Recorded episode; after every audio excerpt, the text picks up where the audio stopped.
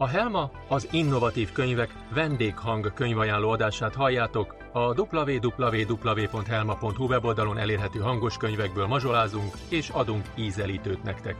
A teljes művet minden esetben keressétek a www.helma.hu weboldalon. Mindenkinek jó szórakozást kívánunk!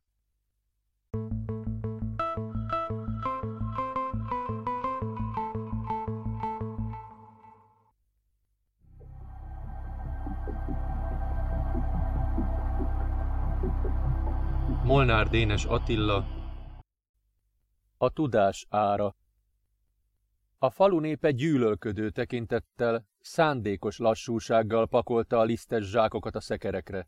Edrien mester valahol a szíve mélyén megértette őket, viszont cseppet sem hatotta meg. A mesterek a leghatalmasabb áldozatot hozták az emberiségért. A nép mindebből csak annyit fogott fel, hogy megadóztatják őket, cserébe nem kapnak semmit. Sőt, Évente 25 kisgyereket is begyűjtöttek tőlük. Nem tehettek mást, engedelmeskedtek, mert tudták, egyesek tapasztalatból, mások hallomásból, hogy ellenállásnak nincs értelme. Az ezüstfalú városok lakóival jobb nem szembeszállni.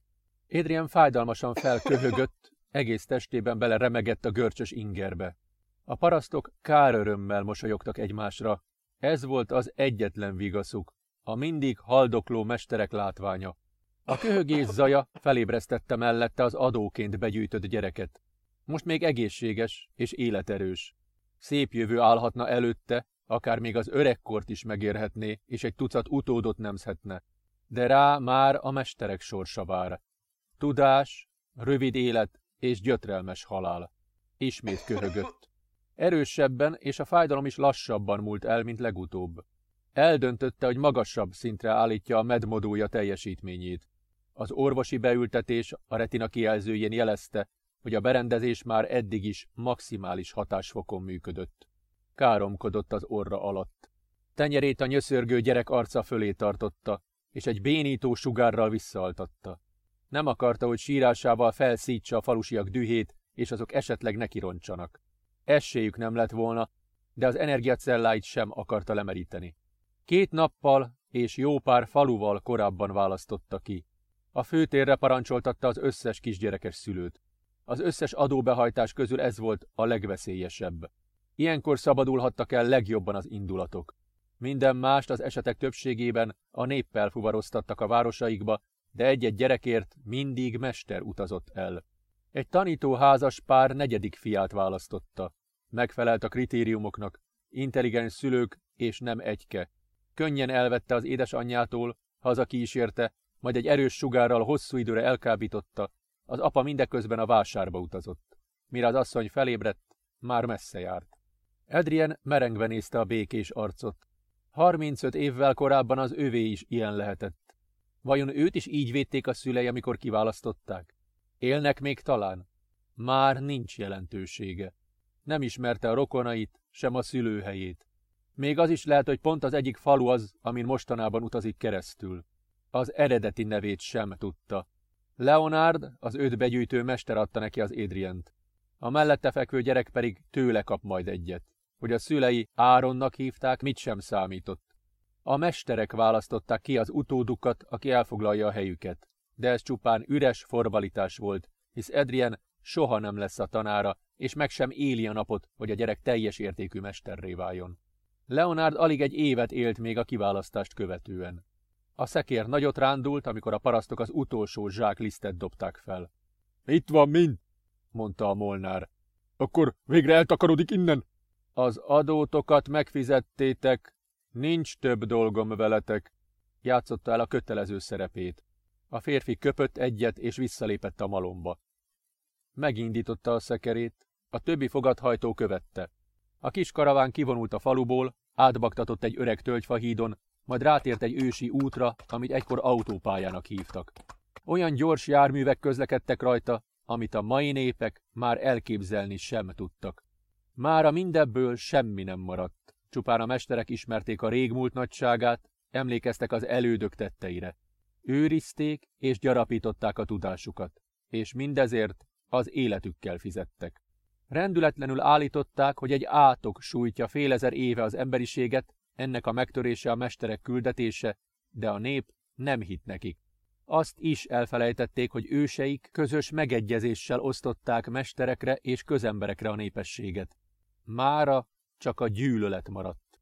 De kihozta a nagyobb áldozatot. Csupán 200 mesterváros létezett a világon, mindegyik ezer lakóval. Mellettük sok millió közember. Mi az a csekély adó, amit a mesterek eltartására fizettek, és évenként az a 25 gyerek, amivel egy város pótolta a lakosságát? Egy vendéglő mellett haladt el.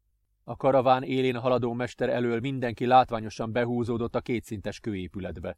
A nyitott ablakokból egy pengetős hangszer dallamos zenéje szállt feléjük. Édrien a fogait csikorgatta.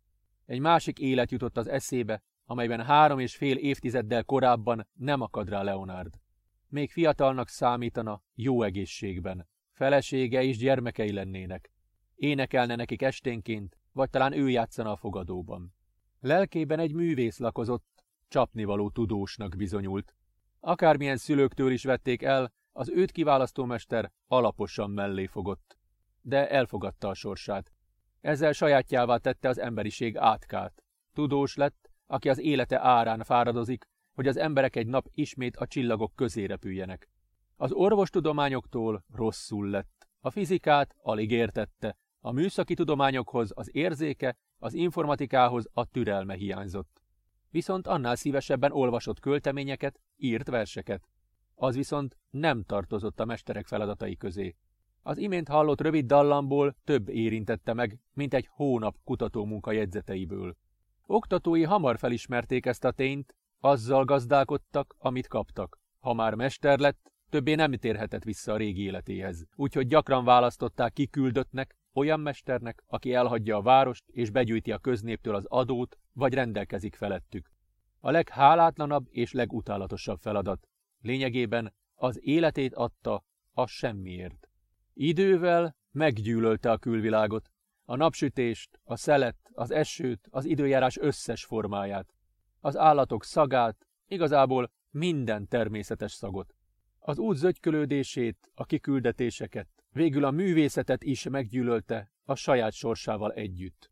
A keserű gondolatok kiváltotta dű, ismét köhögésre kényszerítette. Meggyengült, lefogyott, egy ideje ötven kilót sem nyomott, haja megritkult, bőre megráncosodott. Hiába a medmodul töretlen küzdelme, csak lassította a haldoklását. A nap már alacsonyan járt, fénye a közeli erdő lomkoronáján áttörve ért el hozzá. Pár órányi út maradt hátra, hamarosan megpillanthatná a mesterváros tükörfényes energiakupolájának a félgömbjét. Haza érkezne. Talán az egészségi állapotára való tekintettel nem kapna újabb kiküldetést. Hát, ha megpihenhetne. Milyen jó lenne. Úgy döntött megállnak, és másnap fejezik be az utat. Nem fárasztja tovább magát, fájt a dereka a hosszú utazástól. Hátrafordult a karaván többi fogadhajtója felé. Ma estére itt táborozunk le. Örült, hogy a hangja alig remegett és nem csuklott el. Leszállt a bakról. A gyerekre nézett, csak miatta lenne fontos, hogy visszaérjenek a mestervárosba. Mielőbb meg akart tőle szabadulni. Egyre inkább a régi önmagára emlékeztette. Se baj, egyszer még megeteti, hagyja kicsit mozogni, utána visszaaltatja. Holnap reggel pedig átadja, hogy mester növendék legyen belőle. A fogadhajtó kikötötték a lovakat, tábortüzet raktak, pokrócokat pakoltak köré, és hozzáláttak a vacsora elkészítéséhez. Őket a hűséges emberek közül válogatták ki, engedelmesen követték a mesterek utasításait. Édrien magához vette a csomagját, hálózsákját, a közemberektől kicsit távolabb terítette le. Szándékosan különült el. Alapvető eljárás volt, hogy a mesterek távol tartották a felszerelésüket a közemberektől. A kisgyerekre ellenben ez többé nem vonatkozott. Egy korty vízzel lenyelt egy marék tablettát, egyre kevésbé fejtettek ki bármiféle hatást. Ölébe vette előcsomagolt ételadagját, és apró falatokban nyelte. Már az evésben sem talált örömöt. A testét emésztő rák a nyelőcsövére is átterjedt. Nem bírta megenni az egész adagot, de ez legalább azt jelentette, hogy a gyereknek nem kell új csomagot bontani. Visszament a szekérhez, megérintette Áron arcát, és egy rövid energiasugárral felébresztette. A fiú kábán felemelte a fejét, riadtan körbenézett, sírva fakadt, és az anyját követelte. Adrian legalább tíz percig próbálta rávenni az evésre, előbb kedvesen, majd indulatosan. Végül megsajnálta, ismét kedvességgel próbálkozott, de sikertelenül. Feladta, odahívta az egyik szekérhajtót, és a gondjaira bízta. A sírás fél órával később hagyott alább. Ez alatt ő a hálózsákján fekve a retina kijelzőjére töltötte a mesterek legújabb kutatási eredményeinek és naplóinak a listáját. Azok között szemezgetett. A száz mesterváros tudósai összehangolt munkával fáradoztak a tudományos ismeretek gyarapításán. Őrizték, amit az emberiség elvesztett. Nem talált semmi számára érdekeset, ha mégis, alig értett meg bármit az okfejtésekből, levezetésekből. A nap a horizont alá bukott, csillagok tünedeztek fel az égen. Edrien úgy döntött, elkábítja a gyereket, mielőtt nyugovóra tér. Jóformán az egész napot átaludta, nehogy az éjszaka közepén kezdjen el sírni, vagy szökjön az erdőbe. A beépített érzékelő rendszerének a biztonsági figyelmeztetése ébresztette fel. Kicsivel múlt éjjeli egy óra. Nagy sebességgel közeledett feléjük valaki abból az irányból, amerről ők is érkeztek. Egy lóháton ügető ember érkezett a frissítés. Már hallani lehetett a patadobogást, amikor az érzékelő újabb részletet közölt. Középkorú férfi, lőfegyverrel a kezében, egyenesen feléjük tart, nem lassít. Adrian szívverése felgyorsult, de nem félt. Tudta, hogy az önvédelmi bionikai beültetéseivel egy-kettőre ártalmatlanná teheti a támadót. Ki más lehetne, mint a gyerek apja, esetleg egy másik rokona. Aktiválta a javított látásfunkciót. A sötétségen keresztül is megpillantotta a lovast. Rámutatott a karjával, egyelőre kivárt. Áj! Kiáltása erőtlenebbre sikeredett, mint akarta. Az ügető alak addig a tűz felé haladt, de a felszólítás után nyomban a hangforrás irányába kanyarodott, és a fegyvertartó kezét is felemelte. Édéren egy bénító energiasugárral ártalmatlanította. A ló és lovas egyaránt elzuhant, lendületük miatt még bukfenceztek egyet. A fogadhajtók rémülten nézték a jelenetet. Édrien alig tartott vissza egy újabb köhögést, de nem akart megtörtnek látszani. Az energiasugár nem a testéből vont el energiát, hanem a beültetéseit merítette. Az ő szerepe mindebből annyi volt, hogy rámutatott a célpontra. De már egy egyszerű kiáltás is a nehezére esett. Másodpercek teltek el, mire újra meg tudott szólalni. Hozzák azt az embert megkötözve a tábortűzhöz a felszerelésével együtt. Az egyik fogadhajtó átadta Adriennek a lovas fegyverét, egy felajzott számszeríjat. Ezen kívül egy tört találtak nála. Továbbra is az apára gyanakodott, kétségkívül támadó szándékkal érkezett, viszont nem tűnt haramiának. Ahhoz túlságosan ápoltnak nézett ki. A férfi arca a tűzfényben verejtéktől csillogott, 35 év körüli lehetett. Nagyjából, mint a mester, noha ő legalább kétszer annyinak tűnt. A férfinak pont olyan dús, göndör, sötétbarna haja volt, mint a gyereknek. Az apja jött, hogy megmentse a fiát. Édren egy pillanatra megrendült, vajon az ő szülei is a nyomába rettek. Felébresztette a férfit. A szeme rögtön felpattant, tekintete ide-oda cikázott, és a kötelékeit feszegette. Te raboltad el a fiamat? Áron, hallasz engem? Merre vagy, kisfiam? Édrien a kezével tapasztotta be a férfi száját, nem akarta hallani a keserves kiáltozást. Te ostoba! A törvény nevében jártam el, végezhetnék veled, amiért most megtámadtál, sziszegte, karja remegett az idegességtől. Gyilkos tekintettel néztek egymásra. Édrien gyűlölte ezt az embert, nem azért, mert megtámadta, hanem mert ennyire megnehezítette a feladatát. Tovább kellett volna menniük, gondolta magában, akkor elkerülhették volna ezt a találkozást. Őj meg inkább, de a fiam nélkül nem megyek egy tapottat sem. Nem akart vele végezni, nem is lett volna rá képes, sohasem gyilkolt még. Gyűlölni viszont tiszta szívből tudta. Gúnyosan elmosolyodott. Maradj nyugodtan, elkábítalak, mint a feleségedet, és mire felébredsz, már a mestervárosban leszek a fiaddal. Ez nem igazságos. Nem rabolhatod el a gyerekemet. Ha elviszed Áront, örökre vadászni fogok rátok, egymás után ölöm meg a mestereket, és kitalálom a módját, hogy a rohat városaitokba is bejussak. A mestervadászatod elég szánalmasan indult, és ennél nem is lenne több esélyed soha, csikorgatta dühösen a fogait. Elraboltad a fiamat. Azt hiszed, hogy érdekelnek az esélyek? Adrian felemelte a karját, hogy tizenkét órára elkábítsa a férfit, és a sorsára hagyja. Egy közember fenyegetése semmit sem jelentett a mesterek hatalmával szemben. Az utolsó pillanatban azonban meggondolta magát. Úgy döntött beleviszi egy kegyetlen játékba az apát, amiért megkeserítette az útját. Mi a neved? Barnabas, felelte a férfi rövid habozás után. Rendben van, Barnabas. Visszakapod a fiadat. Egy feltétellel. Holnap reggel elmegyünk a legközelebbi faluba, és ott te rámutatsz egy gyerekre. Érted? Kiválasztasz egy másik fiút, akit elviszek a te áronod helyett. Utána elválnak az útjaink, és odaviszed a kölködet, ahová akarod. A férfi jó pár pillanatig töprengett az ajánlaton, mielőtt megszólalt. Nem, nem, nem veszel rá erre. Ez a ti mocskos játékotok. Ti raboltok gyerekeket. Ne próbáld úgy beállítani, mintha az én felelősségem lenne. Adrien szemei gyűlölettel telve szűkültek össze. Játék? Te ezt játéknak nevezed? Azt hiszed, élvezem, hogy egy gyereket kell elvennem a szüleitől? Azt hiszed, szórakozásból csinálom? Ez a kötelességünk, te nyomorult! Tudod, te mekkora áldozatot hoznak értetek a mesterek? Az életünkkel fizetünk, hogy ismét nagyját tegyük az emberiséget, ti meg cserébe még azt a keveset is alig vagytok hajlandóak megadni, amit kérünk. Keveset. A fiam a mindenem, kiáltotta majdnem sírva Barnabas. Miért nem a saját gyerekeitekkel szórakoztok?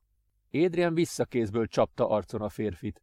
A mozdulattól majdnem elesett, és heves köhögés lett úrrá rajta. A fogolya lényegre tapintott. Mert nincsenek gyerekeink, kiáltotta, amint levegőhöz jutott. Az összes mester meddő te nyomorult.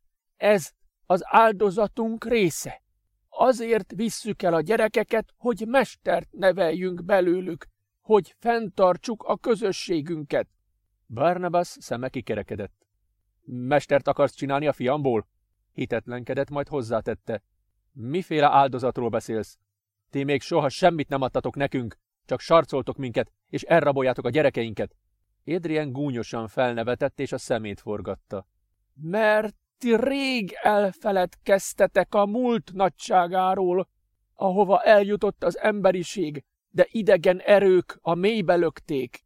Mi az őseink tudását őrizzük és gyarapítjuk, és ezt az idegen erőt akarjuk megsemmisíteni, mondta dacosan. Az ősi háborúról beszélsz? Dehogy, horkantott fel Adrian. Nem volt semmilyen háború. Döbbenetes, hogy mennyi mindent elfelejtettetek, amit nem kellett volna. Hallottam az ősök koráról, amikor a szuperhatalmak rivalizáltak és végül összecsaptak egymással. Akkor vesztek el a birodalmak és a sok tudás. A szuperhatalmak léteztek, de nem csaptak össze. Soha nem került sor nagy háborúra. Azok a birodalmak lassan hanyatlottak le, de a tudásukat a mesterek rendje megőrizte, hogy egy nap újra az egész emberiség javát szolgálhassa. Felőlem? De akkor sem értem, miért a mi gyerekeinket raboljátok el, hogy mestert csináljatok belőlük? Miért sterilizáljátok magatokat? Hát, pont ez az. Mi nem sterilizáljuk magunkat, mi a mesterek, akik birtokoljuk az őseink technológiáját, megbetegszünk, és fiatalon meghalunk.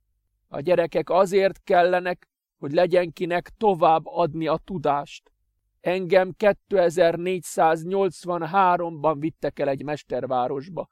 Még csak 37 éves vagyok, de úgy nézek ki, mint egy 70 éves. Jövő ilyenkor már egész biztos halott leszek. Érted már az áldozatot? És ezt a sorsot szállod a fiamnak is? kérdezte idegen. Hát, a mesterek átlagos életkora most nagyjából 40 év.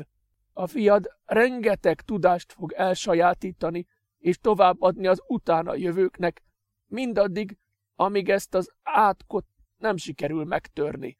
Tehát, ha magaddal viszed, könnyen lehet, hogy a fiam hamarabb meghal, mint én? Adriel lemondóan sóhajtott. De ez alatt az emberiséget szolgálná. Olyan tudás áll majd a rendelkezésére, amit el sem tudsz képzelni, és miután a rendem legyőzi ezt az átkot, a többi leszármazottadra egy jobb világ fog várni. Hosszú csend következett. Barnabas sokáig csak merett maga elé. Egy idő után fészkelődni kezdett. Miféle átok ez, ha mindenkit sújt? Miért csak a mesterek tudnak róla? Adrian leült, átkarolta a lábait, és állát a térdére támasztotta. Kényelmetlennek érezte, de nem törődött vele. Kezdett megnyugodni, haragja csillapodott. Intett az egyik fogadhajtónak, hogy támassza a foglyot ülőhelyzetben egy fának. Ez sosem volt titok. A közemberek választották a feledést. Hogy miért? Nem tudom. Ne kérdezd. Talán mert így könnyebb. Az átok valójában egy vírus, amivel egy idegen faj fertőzte meg az emberiséget valamikor nagyon-nagyon régen, hogy ne válhassunk fenyegetésé a számukra. Pár pillanatig gondolkozott, erőt gyűjtött. Egy fadarabot vett a kezébe, és egy csíkot kezdett húzogatni vele egyre mélyebbre a fekete földbe. A folyamat a 20. században kezdődött. Az emberiség technológiailag dinamikusan fejlődött. A világ egyre több titkát fejtettük meg, egyre nagyobb tettekre lettünk képesek. A pálcával a holdra mutatott. Látod, azt ott, még oda is eljutottunk. Sőt, még annál is sokkal messzebb. Barrabas egy pillanatra az égre fordította a tekintetét. Arca hitetlenséget tükrözött, de nem szólt. Szóval, ahogy fejlődött az emberiség, úgy lettek egyre betegebbek, gyengébbek és visszamaradottabbak az emberek. Akkor még nem tudták, de a 21. század végére világossá vált, hogy a degeneráció a technológiai fejlődéssel áll párhuzamban. Ahogy fejlődtünk, úgy nőtt a testi, szellemi fogyatékosok és a meddő emberek aránya. Kipusztultunk volna, mire más bolygókat népesíthettünk volna be. Mivel akkoriban az országok különböző fejlettségi szinten álltak, a problémát átmenetileg azzal orvosolták, hogy a hasznos és cselekvő képes népesség hiányát az elmaradott országokból pótolták. De az újabb technológiák előbb-utóbb oda is bejutottak, szóval a probléma ott is kritikussá vált. Csak azok a közösségek maradtak egészségesek, amelyek nem használtak fejlett eszközöket. Ott a vírus nem fejtette ki a hatását. Látod, látod? Így lehet a birodalmakat háború nélkül legyőzni. Barnabas pillegtetni kezdte a fejét, továbbra sem válaszolt. Edrian megfigyelte, hogy titokban a kötelékeit bolygatja. Hadd tegye, gondolta, pár év alatt talán sikerülne kiszabadulnia a polipropilén madzagból. A népesség csökkenés és a degeneráció felgyorsult. Az emberiség két részre szakadt. Az egyik fele az életet választotta, a modern technológia nélküli egészséges életet, ők prosperáltak. A másik fele nem szakadt el a gépektől, és pár nemzedéken belül kihaltak. Ekkoriban bukkantak fel a mesterek, a tudományok őrei. Az őseink közösen egyeztek meg az adóról. Mi őrizzük a tudást, fejlesztünk, és kikutatjuk a vírus ellenszerét. Emellett ügyelünk arra, hogy semmiféle technológiával ne érintkezzetek, így nem aktiválódik bennetek a vírus. Ti pedig ezért cserébe elláttok minket, és utódaitokkal pótoljátok a népességünket. Akkoriban még önkéntesek is érkeztek közénk. Egyesek azért szültek egyel több gyereket, hogy mesternek adják. Csak valahol időközben a dolgok megváltoztak. Évszázadok teltek el, többet felejtettetek a kelleténél, és gyűlölt ellenséget kezdtetek látni bennünk. Nem is érdekelt titeket, hogy miket mondunk vagy tanítunk nektek. Nem emlékszem rá, hogy egy mester valaha is tanítani próbált volna bármire. Rég lemondtunk erről. A többségetek nem hitt, vagy nem akart hinni nekünk. Másokat egyszerűen nem érdekelt. Volt olyan kormányzó, aki konkrétan elrendelte az erre utaló bizonyítékok megsemmisítését. Mindegy is. Mint mondtam, rengeteg idő eltelt. Az emberiség ismét benépesítette a bolygót, igaz, technológia nélkül, de viszonylag nagyobb békességben. Kevesebb háború van, mint régen. Adrian fintorogva elmosolyodott, majd hozzátette. Talán, mert az összes gyűlöleteteket ellenünk összpontosítjátok. És 500 év alatt nem jöttetek rá a vírus ellenszerére? kérdezte gúnyosan Barnabas. Ez ennél jóval összetettebb. Egyrészt nem 500 éve kutatjuk a vírust, hanem azóta fejti ki a hatását. Másrésztről nem olyanok lesznek mesterek, akik saját érdeklődésük nyomán lesznek tudósok, hanem mi választjuk ki őket kiskorukban, az alapján, hogy milyen okosak a szülők. Ezért nem választunk árvákat. Utána az új mester vagy jó tudós lesz, vagy nem. Adrian hangja elhalt. Belegondolt, hogy ő mennyire tökéletes példája az utóbbi csoportnak. Vagyis a fiammal zsákba macskát húzol, akaratuk ellenére fosztod meg a szülőket a gyereküktől, utána a gyerek akarata ellenére mestert neveltek belőle, hogy egy olyan célt szolgáljon, amit nem ő választott, végül fiatalon és betegen halljon meg. A mesterek élete nem könnyű, nem a szabadságról szól, nem jó kedvünkben döntöttünk így, hanem mert egy külső erő erre kényszerített minket. Egy nagyobb célt szolgálunk. De látom, kezded érteni az áldozatot, amit mi mesterek hozunk, értetek? Nem, jelentette ki nyomatékosan Barnabas. Én nem áldozatról beszélek, hanem arról, hogy szinte minden döntéseteket a szabad akarat ellen hozzátok. A mestervárosok puszta léte annak eltiprásáról szól. Egyetlen önkéntes tagotok sincs, és rajtatok kívül igazán senki nem akarja, hogy létezzetek. Szabad akarat? Azt akarod? Mi pontosan azért küzdünk. A 21. század közepén az emberiség eljutott a szomszéd bolygóra, a Marsra. Hédria remegő kezével ismét az ég felé mutatott a pálcával. És tudod, egyetlen termékeny ember sem született ott, jobb esetben csak meddők voltak, rosszabban pedig visszamaradottak.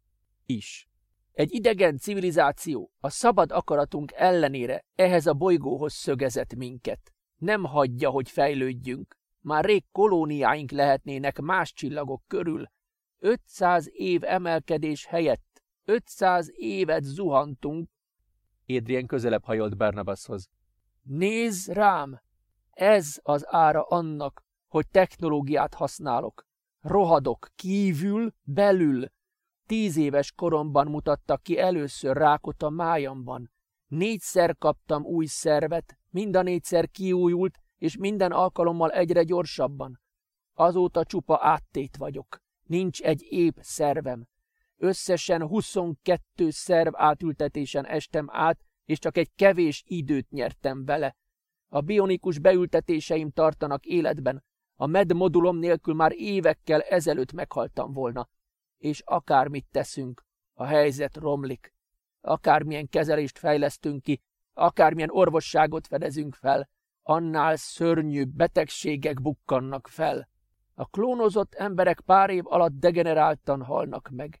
Minden egyes új technológia tovább rövidíti a mesterek átlagos élettartamát. Hamarosan már a negyvenet sem fogjuk megélni. Azért, mert előre akarjuk juttatni az emberiséget, mert fejlődni akarunk. Ez mi, ha nem a szabad akarat elnyomása? Mi pont ez ellen küzdünk. Hosszú csend következett. Az egyik fogadhajtó fát dobott a tűzre. A lángokat figyelték mindketten. Nem próbáltátok kérni ezt a civilizációt, hogy szüntessék meg a vírust? kérdezte végül Barnabas. Édrian összerezdült. Közvetlenül még sohasem találkoztunk velük. Távol tartották magukat tőlünk vitathatóan a 20. század 20-as, bizonyíthatóan a 40-es éveiben fedeztük fel őket. Rengeteg észlelést feljegyeztek, egészen a marsra szállásig. Utána gyorsan ritkulni kezdtek, végül teljesen megszűntek. Ez pontos átfedésben van a hanyatlás kezdeti szakaszával, és azzal, amikor az emberiség potenciális kihívássá válhatott volna egy idegen civilizációval szemben. Az aljas húzásuk az egyetlen magyarázat, hogy a fejlett berendezések miért betegítik meg az embereket. Ilyet csak egy programozott vírus tud kiváltani, de természetes körülmények között ilyen nem alakul ki. Tehát csak is egy fejlett faj állhat a háttérben. Szóval lényegében a fiamat egy olyan háború katonájának akarod besorozni, amit egy olyan ellenség ellen vívtok, akivel még nem találkoztatok. Összegezte Barnabas. Adrian a tűzfényében nem tudta eldönteni, hogy a férfi grimaszol-e a kijelentései közben. A gúnyolódással nem mész semmire, jelentette ki önérzetesen. Nem gúnyolódok, de amit most elmeséltél, az egyszerűen abszurd. Cseppet sem érzem úgy, hogy a fiam egy nemes célnak válna a részévé. Egyáltalán nem. Ti árnyak ellen harcoltok. Az sem biztos, hogy az a másik faj a hibás. Arra nem gondoltatok, hogy esetleg mégis természetes betegség, vagy az ember ilyennek lett teremtve? Ez alkalommal Adrian nevetett fel. Mégis miről beszélsz? Hogy a föld anya betegített meg minket, hogy a kicsi fia ne tudja elhagyni a szülőbolygóját? Csak mondtam valamit, de a te nézőpontodra sincs több bizonyíték, mint az enyémre. Csupán a józan ész és a logika. Földanya? Szö, te használtad ezt a szót. Akkor ne a logika útján indulj el, hallgass a szívedre. Több száz év alatt nem értetek el semmit. Az pedig egész biztosan nem segít, ha egy gyereket megfosztotok a szabad döntéstől, és rövid, fájdalmas életre ítélitek. Olyanra, amit nem is ő választott. Ez a világ nem a szabad akaratról szól, és csak azért zavar, mert pont a te gyerekedet vettem el. Előtte egy percig sem foglalkoztál a múlttal. Minden évben 25 gyereket szállítanak minden mestervárosba. Mondd csak, Barnabas, eddig hánynak eredtél a nyomába, hogy megments tőlünk? Nem érdekelt, mert nem tudtam róla, nem ismertem a múltat. Mindannyian szenvedünk tőletek. Nem csak betegek vagytok, hanem ti magatok vagytok a betegség. Egy rémkép ellen harcoltok, egy olyan ügy nevében, amit valójában elnyomtok. Te semmire sem emlékszel abból, hogy mit is képvisel a rendünk. Ez egy küldetés, amiben a köznép csekély áldozatot hoz, mi vagyunk az igazi kárvallottjai. Ha most el is engedem a fiadat, a mesterek keresni fognak helyette egy másikat. Más szülők fognak szenvedni, mert neked a saját boldogságod volt a legfontosabb. Csak arról tudsz beszélni. De mi az az emberiség lehetőségeihez képest? Ha tudnád, hogy néhány elődünk mekkora áldozatot hozott a közösségéért, de ha rajtad múlna, kiírtanád a mestereket. Az emberiség jövőjét taszítod el a saját jelenedért. Így igaz. Nem ismerem a tudásodat, félelmetesnek tartom, és elhiszem, hogy nagyszerű. De évszázadokkal ezelőtt elveszett, és mi meg vagyunk nélküle. Jólétben élhetnénk, egyedül ti vagytok ennek az akadálya, mert fél ezer éve fenntartotok egy ábrándot. Eközben déli bábok ellen küzdötök. Teljesen mindegy, hogy idegeneknek nevezitek őket. Ti egy letűnt kort akartok feltámasztani, én csak a sajátomat előre vinni. Adrian hallgatott. A csillagos eget szemlélte, a ragyogó tejutat. Milyen közel van, és milyen messze. Már rendelkeztek a technológiával, hogy fénysebességgel odautazzanak. De mire mennének vele, ha végül csak koporsóként használhatnák az űrhajóikat. Viszont a kisgyerek, Áron, alig karnyújtásnyira aludt tőle. Egy élet, aminek nem kell tönkre mennie egy rég elkopott álomért. De ha elengedi, a mesterek akkor is pótolni fogják a soraikat, fenntartják a létszámot. Barnabas boldog lesz, és egy másik család fogja elveszíteni a gyermekét. Hosszú ideig nézte a csillagokat, talán órák is elteltek. Már fakulni kezdtek a keleti horizonton a csillagok, amikor talpra állt. Kioldotta Barnabas kötelékeit, majd még a férfi talpra állt, és néhány mozdulattal vért pumpált zsibbat tagjaiba, a mester odasétált Áronhoz, és felébresztette. A fiú pár pillanattal később kiabálni kezdett, és amint meghallotta az apja hangját, odaszaladt hozzá. Édrián a szekeréhez sétált, nem nézett hátra, nem akart egy olyan jelenetet látni, ami egy emberöltővel korábban őt is megmenthette volna. Amikor közeledő lépteket hallott, egy kézmozdulattal jelezte Barnabasnak, hogy ne jöjjön közelebb. A férfi megértette. A mester hallotta, ahogy távoznak. Egy perc eltelt, mire utánuk pillantott. Lóháton ügettek, és hamarosan eltűntek a fák között. Rájött, hogy életében először hozott szabadon döntést. A szívére hallgatott. Utasította a szekérhajtókat, hogy szedelőcködjenek, és vigyék a karavánt a mestervárosba. Azok meglepődve néztek, de engedelmeskedtek. A nap felkelt. A medmodúja teljesítményét nulla százalékra állította. Retina kijelzőjén azonnal felugrott a figyelmeztetés a hamarosan várható súlyos egészségromlásról. Így egy-két napja maradt hátra. Nem foglalkozott vele. Felszabadult. Lassú sétára indult az erdőbe. A táj talán megihleti, és útközben kitalál egy verset.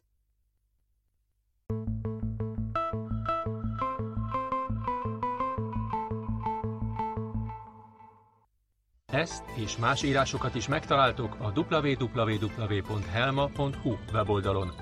Folytatása következik. Várunk titeket két hét múlva, amikor újabb részekkel ismerkedhettek meg.